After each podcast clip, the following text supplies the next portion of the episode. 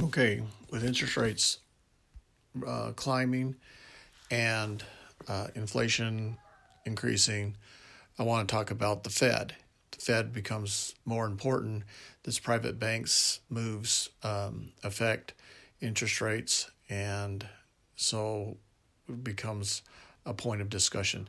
The Fed has two main ways of influencing the economy. It can lower and raise the cost of borrowing money by making interest rates less or more attractive or it can buy or sell government bonds to increase or decrease the amount of money in circulation.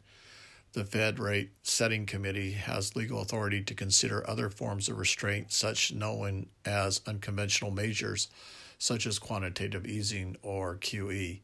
The Fed has not uh, specified about what it is looking to achieve with unconventional measures. If it's trying to lower interest rates further, the QE QE approach is unlikely to be effective because interest rates already are at historical lows.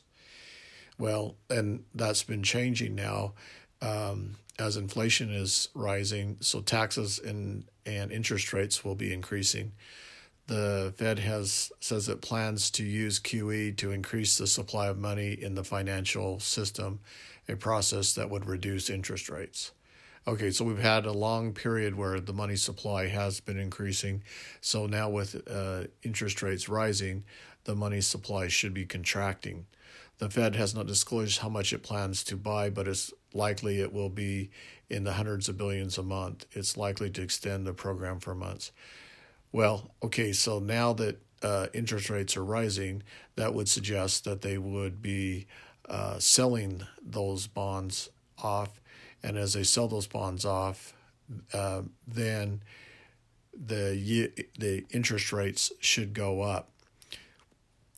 As the the d- demand for that surplus number of bonds on the market won't be easily bought up and so the interest rates should rise. And as a result of that rising interest rates then um, that should also increase the tax rates. Congress is not given legal authority to buy treasuries directly, and the Fed has taken steps for the first time in history. The Fed, okay, so that's what, what under quantitative easing. But see, this all comes in reverse when uh, the Fed follows a policy of raising interest rates.